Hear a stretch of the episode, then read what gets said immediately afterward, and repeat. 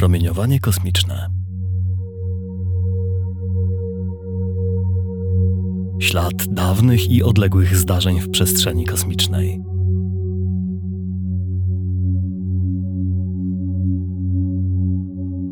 Jego cząstki niosą tropy największych tajemnic wszechświata.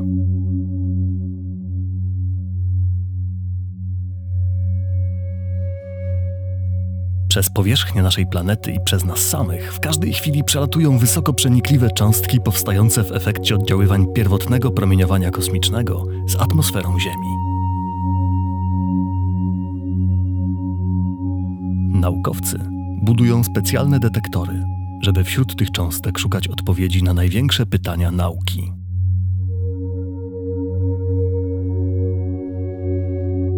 Ale czy wiecie, że promieniowanie kosmiczne mogą wykrywać także nasze zwyczajne smartfony? Jeden smartfon nie zdziała wiele, ale smartfona ma dziś ponad 5 miliardów ludzi. Co by się więc stało, gdyby do pracy zaprząc miliony smartfonów na całym świecie i połączyć ich siły z istniejącymi specjalistycznymi detektorami? Takie pytanie zadali sobie naukowcy z Krakowa i stworzyli projekt CREDO ogólnoplanetarny społecznościowy detektor promieniowania kosmicznego, który właśnie 11 września oficjalnie zainaugurował swoją działalność. Od teraz w poszukiwanie odpowiedzi na wielkie pytania nauki może się włączyć każdy z nas. Tu Michał Kuźmiński. Zapraszam na podcast powszechny w cyklu Wielkie Pytania.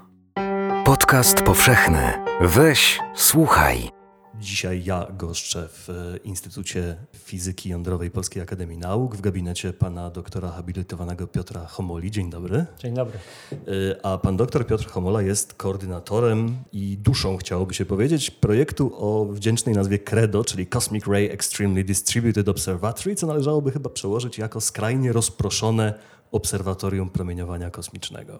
Zanim zapytam o to skrajne rozproszenie i o to obserwatorium, to chciałem zapytać o promieniowanie kosmiczne, dlatego że my sobie tu tak spokojnie siedzimy, a tutaj w każdej sekundzie przez nas przelatuje tysiące cząstek promieniowania kosmicznego i to jeszcze w dodatku wysokoenergetycznych. Co to jest to promieniowanie kosmiczne? Tak, to można o głowie pomyśleć. Przez głowę w ciągu sekundy mniej więcej średnio 5 cząstek przenikliwych, mionów są to cząstki niskoenergetyczne, tak zwane wtórne promieniowanie kosmiczne, pochodzące z oddziaływań y, w atmosferze cząstek o wyższych energiach. Promieniowanie kosmiczne to jest wszechobecne, y, y, dociera wszędzie za darmo, dlatego to też jest wdzięczny obiekt badań. Nie trzeba budować ogromnych urządzeń. Y, wystarczy nawet y, zwykłe rozejrzenie się dookoła. Bardzo wiele urządzeń może rejestrować promieniowanie i to, co proponuje Credo, to ogarnięcie tego na skalę globalną. No właśnie, bo zwykle to y, tego rodzaju badania w fizyce polegały na tym, że buduje się wielki detektor za ogromne pieniądze i wyposaża się go w niezwykle czułe, czułą aparaturę, która, która jest zdolna wykrywać y, rozmaite interakcje. A Credo to taki projekt, który przyjął zupełnie, wydaje się, odwrotne założenia. A najważniejsze w tym chyba wszystkim jest to, że do skali badań, na jakie Credo się nastawia, potrzebny jest detektor wielkości kuli ziemskiej prawda? I trochę tutaj o to chodzi. No powiedziałbym, że nawet więcej. Jeżeli będziemy mieć stację na Marsie, na Księżycu, jeżeli mamy satelity, to strategia Credo wymagać będzie również umieszczenia i tam detektorów promieniowania kosmicznego, które y, będą potrzebne skądinąd. Będzie trzeba monitorować promieniowanie kosmiczne na Marsie ze względów y, zdrowotnych.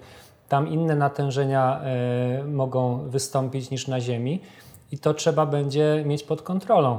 No a w strategii Credo mieści się właśnie poszukiwanie zjawisk bardzo rozległych, to znaczy promieni kosmicznych, które mogą być skorelowane w dużej skali, więc na przykład wyobrażamy sobie, że dzisiaj w Krakowie rejestrujemy e, zdarzenie, na przykład wielki pęk atmosferyczny, kaskadę cząstek wtórnych zainicjowaną przez promień kosmiczny o bardzo dużej energii. I w tym samym czasie Jednocześnie na Marsie, na Księżycu i na Międzynarodowej Stacji Kosmicznej również rejestrujemy nadwyżkę sygnału. No, takie zdarzenie to właśnie jest y, nasz cel, przynajmniej jeżeli mówimy o te cele astro. I my nazywamy takie zjawisko, które powinno występować w przyrodzie, ale jeszcze nikt go nie zaobserwował, y, zespołem promieni kosmicznych, po angielsku Cosmic Ray Ensemble, co też współgra z y, naszym akronimem. No i tenże, tenże zespół y, tak naprawdę może mieć rozmiary niewielkie, być może lokalne, na przykład krakowskie, ale może też mieć rozpiętość planetarną albo nawet międzyplanetarną. To jest szansa na badanie produktów y, czy efektów oddziaływań y, cząstek o najwyższych znanych energiach we wszechświecie, a być może na zaobserwowanie zjawisk, które podpowiedzą nam, e, jak, jak poszukiwać przełomu w naszym rozumieniu wszechświata. Zanim powiemy, jak to zrobić, żeby zbudować detektor wielkości kuli ziemskiej i jaki jest pomysł Credo, to chciałbym jeszcze dopytać o to promieniowanie. Czy ile my właściwie o nim wiemy? Czym są cząstki, które dobiegają do Ziemi i przebiegają przez e, Ziemię i przez nas wszystkich? Czym są ich źródła, skąd mogą się brać i e, czym są, piękne pojęcie, pęki atmosferyczne? Promieniowanie kosmiczne można właściwie powiedzieć, że znamy dość dobrze, e, e, jeżeli chodzi o niskie energie. No, najbliższym źródłem promieniowania kosmicznego jest Słońce. Wszelakie e, procesy, również te katastroficzne, które zachodzą we wszechświecie, takie jak wybuchy supernowych, czy kolizje galaktyk, czy nie wiem, ostatnio modne kolizje czarnych dziur z gwiazdami neutronowymi. To są wszystko zdarzenia, które mogą wyemitować cząstki o bardzo dużych energiach i do Ziemi y, te cząstki docierają. To, to jest fakt. Y, y, obserwujemy je pośrednio i bezpośrednio. Przy tych energiach, które, które są już znaczne, mamy szansę tylko na obserwacje pośrednie, właśnie przy pomocy wielkich pęków atmosferycznych. Cząstka o dużej energii, tu mówimy o energiach rzędu 10 do 15 elektronowoltów. Ile to jest tak naprawdę? To jest, to jest y, mniej więcej tysiąc razy więcej niż y, najwyższe energie możliwe do uzyskania w CERNie. Może ja mam pod ręką przykład y, skrajnie wysokiej energii 10 do 20 elektronowolta, czyli, czyli jeszcze 100 tysięcy razy więcej niż 10 do 15. To jest mniej więcej tyle, ile dobrze zaserwowana piłka tenisowa albo uderzenie dobrze wyszkolonego pięściarza wagi ciężkiej, powiedzmy Tysona z najlepszych lat. Tylko tu mówimy o jednej cząstce. Mhm. Mówimy ja do, o jednej cząstce. Ja dopowiem, że y, w CERNie obrazuje się to tak, że tam, y, tam rozpędzany w akceleratorze pęk y, protonów osiąga energię porównywalną ze zdarzeniem z komarem. Więc to jest, to, to jest chyba dość dobre porównanie tak. między komarem a pięściarzem. Tak. I właśnie, duża energia oznacza mniej więcej tyle, że taka cząstka ma małe szanse na dotarcie do powierzchni Ziemi, oddziałuje wcześniej z molekułami atmosfery i wywołuje kaskadę cząstek wtórnych. Ta kaskada właśnie nazywana jest wielkim pękiem atmosferycznym. To mogą być nawet miliardy cząstek, które mogą, mogą zajmować powierzchnię nawet wielu kilometrów kwadratowych. Z tym, że oczywiście im bliżej osi pęku, im bliżej rdzenia, tym, tym gęściej. I właśnie te zjawiska, wielkie pęki atmosferyczne, mogą być rejestrowane przez duże obserwatoria, ale mamy nadzieję, że przez małe detektory również. I analiza tych no, bardzo już zdegenerowanych danych y, kaskady wtórnej prowadzi do wniosków o y, najłatwiej określić kierunek przylotu cząstki pierwotnej, następnie energię, najtrudniej określić rodzaj. Ale dla tych niższych energii dość dobrze znamy skład promieniowania kosmicznego. Można powiedzieć, że dominują w nim protony. E, wiemy też, że, e, że fotony o dużych energiach docierają do Ziemi, bo na tej podstawie funkcjonuje cała wielka gałąź astrofizyki pod tytułem astronomia gamma, która właśnie zajmuje się takimi wysokoenergetycznymi fotonami. No i co ciekawe, e, najmniej wiemy o tych przypadkach, które są najrzadsze, czyli o przypadkach o skrajnie wysokich energiach, czyli właśnie ten, ten przysłowiowy cios Tysona. Takie, takie przypadki zdarzają się niezmiernie rzadko. Na kilometrze kwadratowym y, spodziewalibyśmy się jednego zdarzenia w ciągu tysiąca lat. Hmm. Także tutaj potrzeba dużej cierpliwości albo dużego detektora.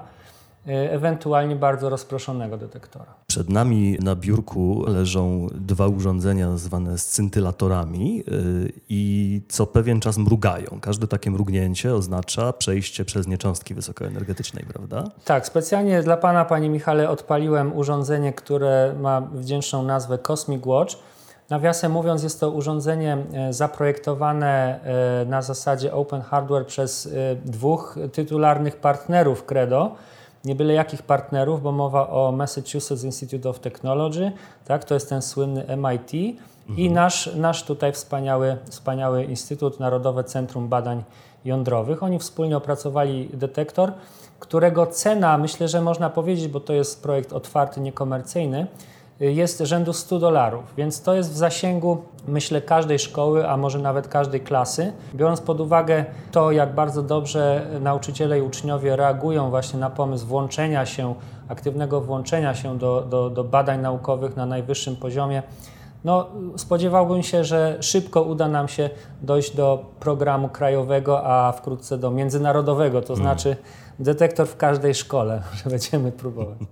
Ale tak naprawdę sedno i clue programu, y, programu Credo y, polega na tym, że detektor nie tyle w każdej szkole, co detektor w każdej kieszeni, bo z pewnym zdumieniem dowiaduje się, że mm, dobrze nam znane już i zadomowione urządzenia, jakim, jest, jakim są smartfony, zupełnie nieźle sprawdzają się w charakterze detektorów takich właśnie cząstek. Jak to możliwe? Tak, no, Państwo nas nie widzą, ale wyciągam właśnie z kieszeni to urządzenie, czyli smartfon. Smartfon y, y, ma to do siebie, że można nim robić zdjęcia. To znaczy y, jest, jest tam kamera jest matryca światło-czuła, jest to matryca CMOS, tak zwana matryca CMOS. I ta matryca jest czuła nie tylko na światło widzialne, ale również na promieniowanie przenikliwe. Czyli to, to co należy zrobić, żeby to promieniowanie przenikliwe zarejestrować, no to po pierwsze zainstalować aplikację, na przykład aplikację projektu Credo, która nazywa się Credo Detector przez C z, z angielska. Następnie należy kamerę zakryć, no i potem pozostaje nam tylko uruchomienie aplikacji i najlepszym trybem e, e, aktywności naukowej z odpaloną aplikacją jest sen. Mhm. Tutaj konsumpcja energii przy ciągłym fotografowaniu, bo tak naprawdę działa aplikacja, jest spora. I y, to najlepiej robić podczas snu, gdy smartfon się ładuje. Wtedy budzimy się rano i patrzymy, jakie piękne wykrycia przez noc się nam trafiły. Te wykrycia są automatycznie przekazywane do centralnego systemu akwizycji i przetwarzania danych. I to jest, to jest tak naprawdę ten pierwszy krok, a potem można robić kolejne i kolejne można rozpocząć y, z credo podróż, nawet, nawet miejmy nadzieję na całe życie. Czy to jest y, tak, że matryca jest wzbudzana, kiedy, y, po, po, co zakrywamy ten aparat? Po to, żeby, żeby zwyczajnie światło do niego nie docierało i wtedy jest szansa, że jeżeli pojawią się na nim jakieś, y, na zdjęciu w ten sposób wykonanym jakieś zakłócenia, to będzie znaczyło, że przez nasz smartfon przefrunęła sobie cząstka, tak? Tak, to dokładnie o to chodzi. Gdyby światło widzialne docierało do kamery, mielibyśmy bardzo duży problem z wyróżnieniem śladu, który mógłby pochodzić od cząstki. Podobny mechanizm e, działa w społeczności astronomów, którzy używają teleskopów wyposażonych w kamery CCD, to, to znaczy również w matryce światłoczułe. Astronomowie muszą e, od czasu do czasu, choćby nie chcieli, muszą zrobić zdjęcie albo serię zdjęć z zakrytym obiektywem po to, żeby zidentyfikować tak zwane złe piksele, uszkodzone piksele. No jeżeli kamera jest zakryta, czyli światło widzialne nie dociera do matrycy, a mimo tego pojawiają się jakieś jasne kropki i to do tego na, na kolejnych zdjęciach, no to naj, naj, najprawdopodobniej są to właśnie te złe piksele, które potem można wyekstrahować i w ten sposób mieć bardziej dokładną analizę. I co ciekawe, podczas y, tejże procedury rejestrowane są również zdarzenia promieniowania kosmicznego. To, to wie każdy astronom, że żeby, żeby takie niechciane efekty Y, usunąć. Także to jest znany efekt. Y, my tego nie wymyśliliśmy, my wymyśliliśmy, jak z tego zrobić pożytek y, masowy, globalny i atakujący tak zwane wielkie pytania. To jest, to jest właśnie nasza misja. I tu chyba jest dobry moment, żeby powiedzieć, co to są za wielkie pytania. Po co właściwie, oprócz tego, że to oczywiście jest bardzo ciekawe, y, bada się promieniowanie kosmiczne? Czego możemy się dowiedzieć y, za pomocą takiej sieci smartfonów? Więc tutaj za zacznę od tego, że być może najciekawszym efektem, najciekawszą rzeczą, której możemy się dowiedzieć, jest, jest obserwacja nieoczekiwanego zjawiska. Mhm. To często się powtarza w fizyce, że najciekawsze jest nieoczekiwane. No w ten sposób na przykład odkryto mikrofalowe promieniowanie tła. Penzias i Wilson myśleli, że to, że to, co widzą w danych ze swojego radioteleskopu, to jest po prostu efekt przesiadywania gołębi na urządzeniu, a tymczasem z tego wyszedł Nobel. Więc, więc tego typu e, strategię nazywamy po angielsku e, phishingiem, czyli właśnie właśnie tym wędkowaniem, zarzucaniem sieci bez z góry nakreślonych y, założeń. I polega to w skrócie na tym, że no, znamy skądinąd średnią częstotliwość detekcji w każdym urządzeniu, więc łatwo sobie wyobrazić mechanizm, który wykrywa y, anomalie krótko lub długotrwałe i y, celem byłoby zrozumienie tych anomalii. Jeżeli jest anomalia, to nie wpadamy w panikę, tylko właśnie się cieszymy i staramy się jej bliżej przyglądnąć. Ale oprócz phishingu, oprócz polowania na anomalie i prób korelowania tych anomalii z innymi dostępnymi informacjami i bazami danych, mamy też oczywiście w planach weryfikację konkretnych hipotez naukowych. Tylko co ważne, to nie jest zamknięta lista. Mhm. Credo jest otwartym obserwatorium i, i, nawet jeżeli dzisiaj powiem Panu o, o, o pięciu pięciu hipotezach z potencjałem noblowskim, to jeżeli, jeżeli jutro przyjdzie ktoś i powie, że ma ciekawszy pomysł albo że ma inny pomysł, to może go realizować w Credo. Credo jest otwartym obserwatorium. Każdy nie tylko może dostarczyć danych zebranych przez swoje prywatne urządzenia, nie ma tu żadnych restrykcji ani, ani, ani kulturowych, ani geograficznych. I na tej samej zasadzie każdy może uzyskać do tych danych dostęp. Oczywiście z pełnym poszanowaniem prywatności i prawa, Tutaj mówimy o danych naukowych z pełną, z pełną anonimowością, więc tutaj nie ma żadnego niebezpieczeństwa naruszenia prywatności. Natomiast jest szansa, każdy z nas, nawet jeżeli ktoś nie podpisał Memorandum of Understanding, może do danych dotrzeć i może dostać nagrodę i może się ją nie podzielić z nami i my nie będziemy się gniewać. To jest właśnie nasza misja, że my robimy urządzenie otwarte. Mhm. A jeszcze wracając do tych przynajmniej trzech y, hipotez z potencjałem noblowskim, y, bo tak sobie myślę, kiedy, kiedy y, czytałem o Credo, dowiedziałem się, że potencjalne odpowiedzi, jakie, jakie dane gromadzone w tym projekcie mogą przynieść, mogą dotyczyć na przykład struktury czasoprzestrzeni. Tak, to jest moja ulubiona, moja ulubiona rzecz, więc mamy taki potencjał. To może brzmieć jak, jak, jak sen wariata, ale to jest realne, dobrze postawione pytanie naukowe bardzo duże wyzwanie, ale realne do osiągnięcia przy pomocy globalnej sieci detektorów, które byłyby czułe na wielkie pęki atmosferyczne. I tutaj klucz do zrozumienia tego tematu polega na y, uzmysłowieniu sobie szansy na rejestrację zespołu promieni kosmicznych. Zespołu, który miałby wspólny początek gdzieś w głębokim, odległym wszechświecie. I y, y, w wyniku tego pierwszego oddziaływania czy pierwszego procesu fizycznego powstawałaby grupa cząstek, która propagowałaby przez wszechświat. Jeżeli ta grupa, powiedzmy, że są to fotony, jeżeli te fotony miałyby różne energie, no to zgodnie ze standardową wiedzą fizyczną oczekiwalibyśmy, że wszystkie fotony nadlecą w tym samym czasie, ponieważ poruszają się z prędkością światła i tutaj żadnych opóźnień nie ma. Natomiast jeżeli czasoprzestrzeń ma strukturę, a skądinąd e, przy próbach e, uzgodnienia czy połączenia e, naszej wiedzy o mikroświecie z wiedzą o makroświecie, czyli kwantowej teorii pola i ogólnej teorii względności, czyli mówię tutaj o, o podejściach do kwantowej grawitacji, oczekiwalibyśmy, że nasza czasoprzestrzeń, coś co może nie dla każdego jest oczywiste, że czasoprzestrzeń to jest obiekt fizyczny, ale ta właśnie czasoprzestrzeń, czyli scena, na której się dziejemy, może mieć strukturę. To znaczy, to nie musi być gładka scena. Być może to jest sieć, być może to jest piana. Jest hipoteza, y, którą, się, którą się określa mianem piany kwantowej, więc może nasza czasoprzestrzeń jest pianą. Jeżeli taka struktura faktycznie y, faktycznie y, jest realizowana w rzeczywistości, to wtedy ta grupa cząstek, te fotony o różnych energiach mogą w różny sposób z tą strukturą czasoprzestrzeni oddziaływać, a konkretnie fotony o wyższych energiach, czyli te z wyższymi częstotliwościami fali elektromagnetycznej, mhm. mogą być bardziej, bardziej czułe na strukturę czasoprzestrzeni niż fotony o mniejszych częstościach, czyli o mniejszych, mhm. o mniejszych energiach. To można też zilustrować samochodowo. Samochód o dużych kołach łatwiej przejedzie po dziurach niż o małych. Jeżeli mhm. one początkowo mają tę samą prędkość, to oczywiście samochód o dużych kołach y, dotrze bez problemu do celu, a samochód o małych kołach zacznie wpadać w dziury mhm. i przyjdzie później. I to jest właśnie to, czego byśmy poszukiwali w Credo, już zresztą to robimy.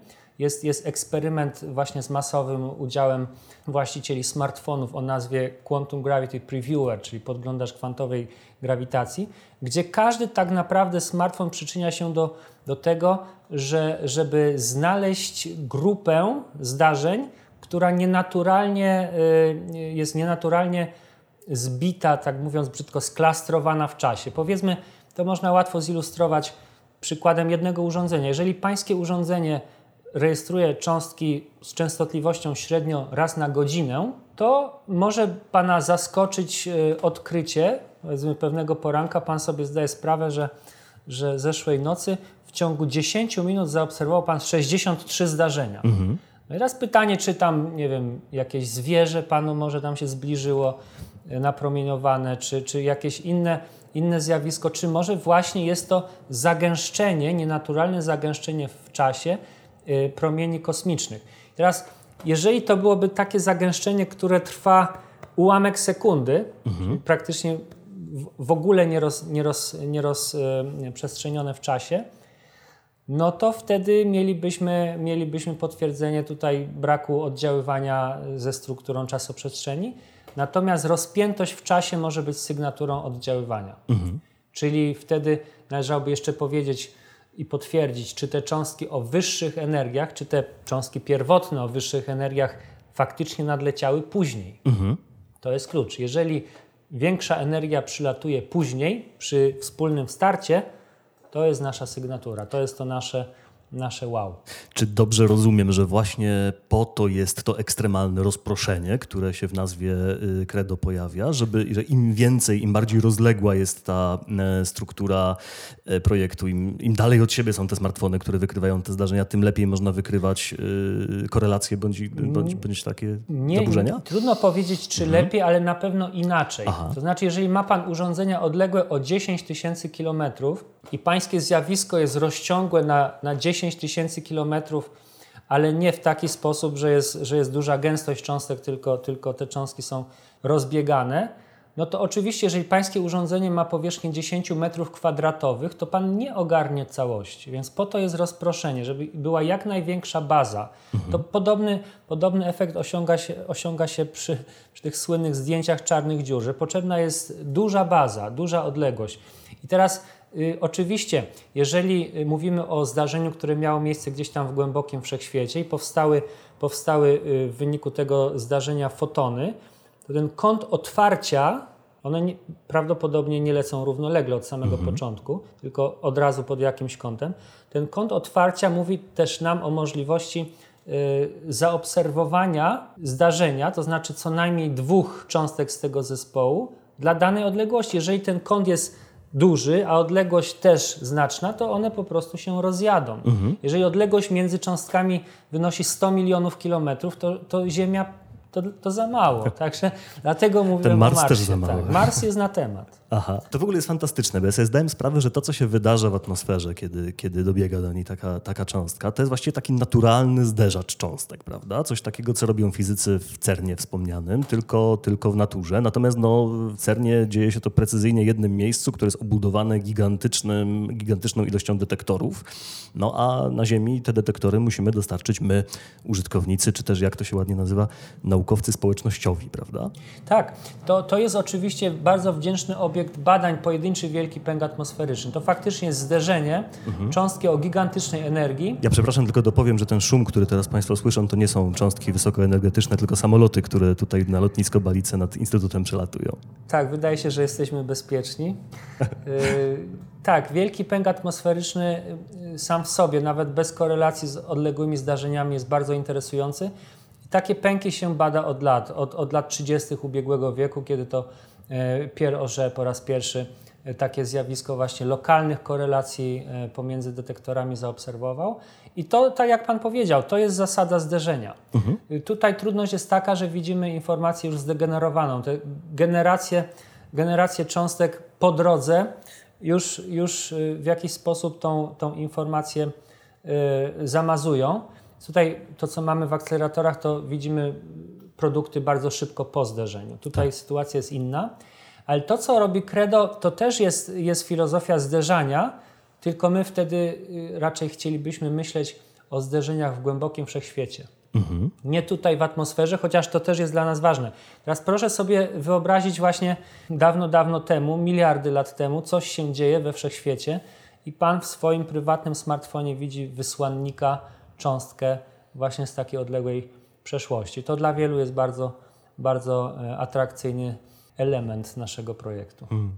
Aż tak bardzo fundamentalne są pytania, na które nasze smartfony mogą pomóc odpowiedzieć. No to jest ten najbardziej fundamentalny, e, faktycznie najbardziej fundamentalne pytanie, no co może być fun bardziej fundamentalnego od fundamentu fundamentów. Już się zapętliłem troszeczkę. No, czasoprzestrzeń to jest, to jest e, coś, na czym się dzieje świat. No, niektórzy rozważają nawet scenariusz, w którym czasoprzestrzeń w ogóle jest wszystkim, a cząstki to tylko jakieś tam zakręcenia tej struktury.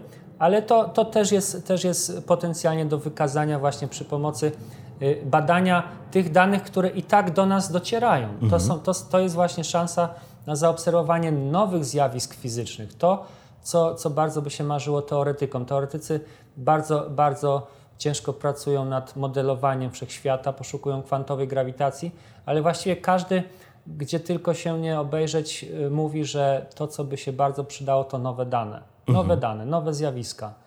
No i liczymy na to, że Credo tych nowych danych dostarczy. Dopowiedzmy jeszcze, kiedy już te dane ze smartfonów y, zostaną przez aplikację zarejestrowane, co się z nimi dalej dzieje? Automatycznie są przekazywane do centralnego y, systemu akwizycji i przetwarzania i, też backupowania danych. To centrum jest y, zarządzane też przez partnera Credo, przez y, Akademickie Centrum Komputerowe Cyfronet AGH. I w tymże centrum również organizowany jest dostęp do danych, to znaczy według określonej procedury. Naprawdę każdy, kto tylko zechce podać powód zainteresowania, może taki dostęp uzyskać i włączyć się aktywnie już na wyższym poziomie y, w tworzenie i w rozwijanie projektu. Tymczasem nawet y, samo zbieranie danych, akwizycja danych, czy udział y, mojego smartfona może mieć niebagatelne skutki w nauce, bo jeżeli takimi dziedzinami badań jak struktura czasoprzestrzeni, czy badania nad, nad ciemną materią zajmuje się, czy też mogą pomóc się zajmować dane z Credo, no to w zasadzie należałoby zapytać właśnie o ten potencjał noblowski. A tymczasem, tak jak pan wcześniej mówił, akwizycja danych jest również współautorstwem, co oznacza, że każdy użytkownik smartfona może się podpisać, czy też może zostać podpisany, jeśli tylko chce, pod y, pracami naukowymi, um, które z takich badań wynikną, no i może czuć się troszeczkę współposiadaczem potencjalnego Nobla. Mało tego, panie Michale, nawet jak pan, jeśli pan nawet nie zainstaluje tej aplikacji, to pan też może się podpisać, bo pan pomaga w akwizycji danych poprzez upowszechnianie informacji o tym, że do Credo można y, i warto i jest fajnie się przyłączyć.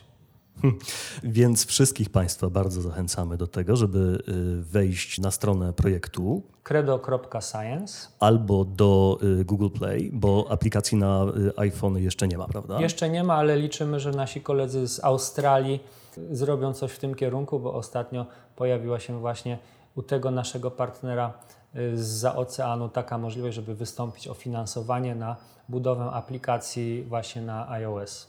I zainstalować tę aplikację, a następnie uruchomić. Przy czym tu chyba trzeba jeszcze powiedzieć jedną rzecz, że y, nieszczęście rozwoju technologii polega na tym, że nowsze smartfony mają tak zwane hardware'owe filtry szumów, prawda, które trochę będą oszukiwać tę aplikację. To nie jest, to nie jest y, do końca jeszcze rozpoznany problem. Y, oczywiście najnowsze aparaty to, to jest najnowsza technologia i też większe możliwości odszumiania zwykłych zdjęć. Natomiast y, y, myślę, że tutaj wiele rzeczy da się też y, software'owo ulepszyć, jeżeli chodzi o możliwości detekcji cząstek. W tym momencie w testach jest alternatywna aplikacja, która realizuje detekcję w inny sposób, w innym algorytmie. No i mogę zdradzić, chyba to nie jest tajemnica, że moje urządzenie, które, które obecnie używam, na, na, na oficjalnej aplikacji rejestruje kilka zdarzeń na dobę, a na aplikacji alternatywnej już 300, co jest częstotliwością, można powiedzieć, oczekiwaną przy praktycznie stuprocentowej efektywności urządzenia. Więc tutaj, tutaj y, nie należy się zarzekać. Nowe urządzenie też jest mile widziane w Credo. Czyli instalujemy aplikację, podłączamy telefon do ładowarki, zostawiamy na noc. Koszt takiego przedsięwzięcia będzie porównywalny z kosztem funkcjonowania diody w naszej lodówce, prawda? A satysfakcja z przyczynienia się do y, tak fundamentalnych badań naukowych bezcenna. Tak, i tutaj jeszcze może tylko dodałbym, że, że ten pierwszy krok jest oczywiście bardzo ważny, ale my jednak liczymy na następne. To znaczy faktycznie na to, że po, y, po tym początkowym zachwycie danymi, które rejestrujemy naszymi prywatnymi urządzeniami, jednak przyjdzie to zaciekawienie, po co te dane, do czego one są przydatne, jakie, jakie wielkie pytania faktycznie mogą być w zasięgu. Pan prosił o listę i nie mamy już czasu, ale faktycznie pięć mógłbym wymienić od razu. Mówiliśmy struktura czasoprzestrzeni, tajemnica ciemnej materii, ale mamy też potencjał y, interdyscyplinarny i transdyscyplinarny. Na przykład y, biorąc pod uwagę geofizykę, jednym z wyzwań, które, które stoi przed Credo jest poszukiwanie ewentualnych korelacji pomiędzy zjawiskami sejsmicznymi a częstotliwością detekcji promieniowania kosmicznego. I tutaj y, połączeniem może być pole geomagnetyczne. Wiemy skądinąd, że pole geomagnetyczne jest tarczą, która chroni nas przed promieniowaniem kosmicznym. I jeżeli jakieś zmiany w tej tarczy zachodzą, to y, widzimy to w detektorach promieniowania kosmicznego. Może być tego promieniowania więcej albo mniej. I z drugiej strony również wiemy, że procesy zachodzące wewnątrz Ziemi wpływają na pole geomagnetyczne. I tutaj właśnie pojawia się szansa, Y, na potwierdzenie obserwowalnych korelacji. My w zasadzie jesteśmy pewni jakościowo, że takie korelacje występują, natomiast nie jesteśmy pewni, czy da się je zaobserwować, czy są na tyle wyraźne, że te dostępne techniki detekcji y, mogą, mogą faktycznie y, pomóc w zaobserwowaniu takich korelacji. Nie wiemy też, czy przypadkiem nie mamy szans na to, by y, zwiastun trzęsienia Ziemi nie pojawił nam hmm. się w detektorach promieniowania kosmicznego nawet na godziny przed samym zdarzeniem sejsmicznym.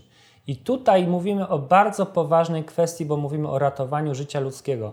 Jeżeli jest nawet, nawet mała, mikroskopijna szansa, żeby w wyniku badań naukowych uratować choćby jedno ludzkie życie, to naszym zdaniem jest to, jest to moralnym obowiązkiem nas, naukowców i również wszystkich uczestników projektu, żeby to doprowadzić do końca, to znaczy odpowiedzieć tak albo nie. Jest korelacja do, do wykrycia, albo jej nie ma. Da się przewidzieć trzęsienie Ziemi, jeśli tak, to z jaką dokładnością.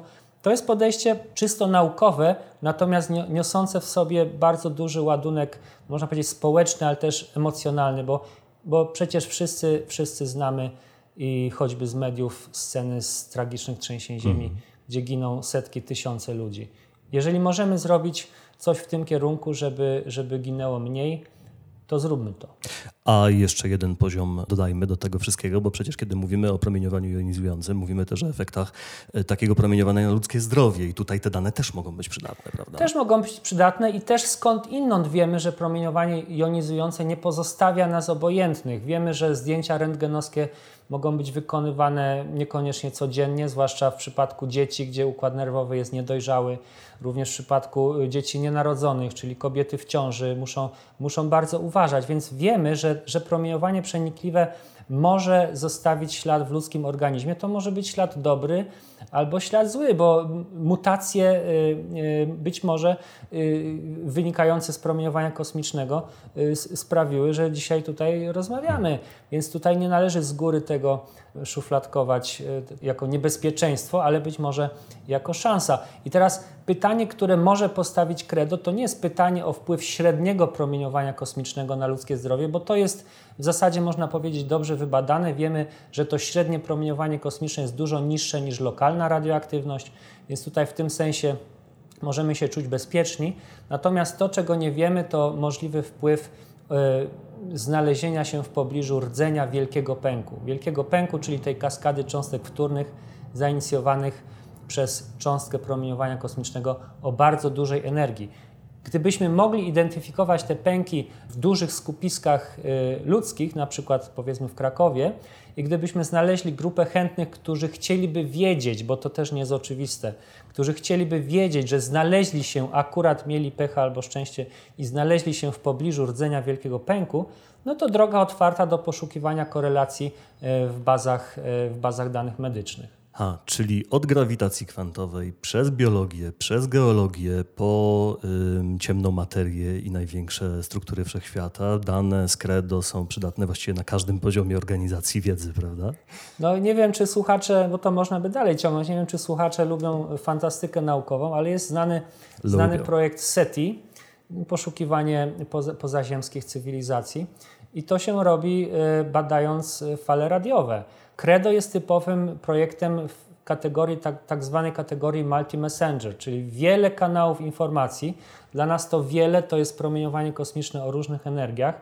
Więc no, trudno z góry założyć, że obcy, obcy przyjaciele wysyłają do nas wiadomości na falach radiowych, może właśnie w promieniowaniu kosmicznym. Tutaj jakieś niezwykłe sekwencje zdarzeń również można sobie wyobrazić, że morsem do nas nadają i i globalny monitoring może pomóc wykryć taki sygnał. A ja widzę jeszcze jeden pożytek z tego przedsięwzięcia, bo otóż mianowicie zainstalowanie takiej aplikacji i odłożenie smartfona w spokoju, żeby sobie zbierał dane chociaż na godzinę, też może nam wyjść na dobre zamiast nieustannego scrollowania e, e, mediów społecznościowych. Państwa i moim gościem, a właściwie gospodarzem dzisiaj w Instytucie Fizyki Jądrowej w Krakowie był pan doktor habilitowany Piotr Homola. Bardzo serdecznie dziękuję. Dziękuję bardzo i zapraszam do udziału. Ściągamy aplikację, proszę państwa. Pomagamy. Włączamy się w credo. Dziękuję. Dziękuję bardzo. Weź, słuchaj, czyli podcast powszechny. Więcej o projekcie Credo dowiedzą się Państwo na stronie credo.science. Są tam też informacje dla nauczycieli o tym, jak z uczniami przyłączyć się do Ligi Łowców Cząstek. Zaś aplikację Credo Detektor można też pobrać z Google Play. My właśnie uruchamiamy pierwszy detektor promieniowania kosmicznego Tygodnika Powszechnego. W końcu obiecaliśmy szukać odpowiedzi na wielkie pytania.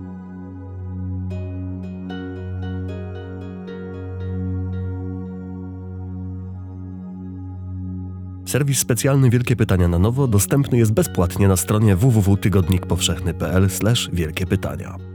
Współwydawcą serwisu oraz podcastu jest Fundacja Tygodnika Powszechnego.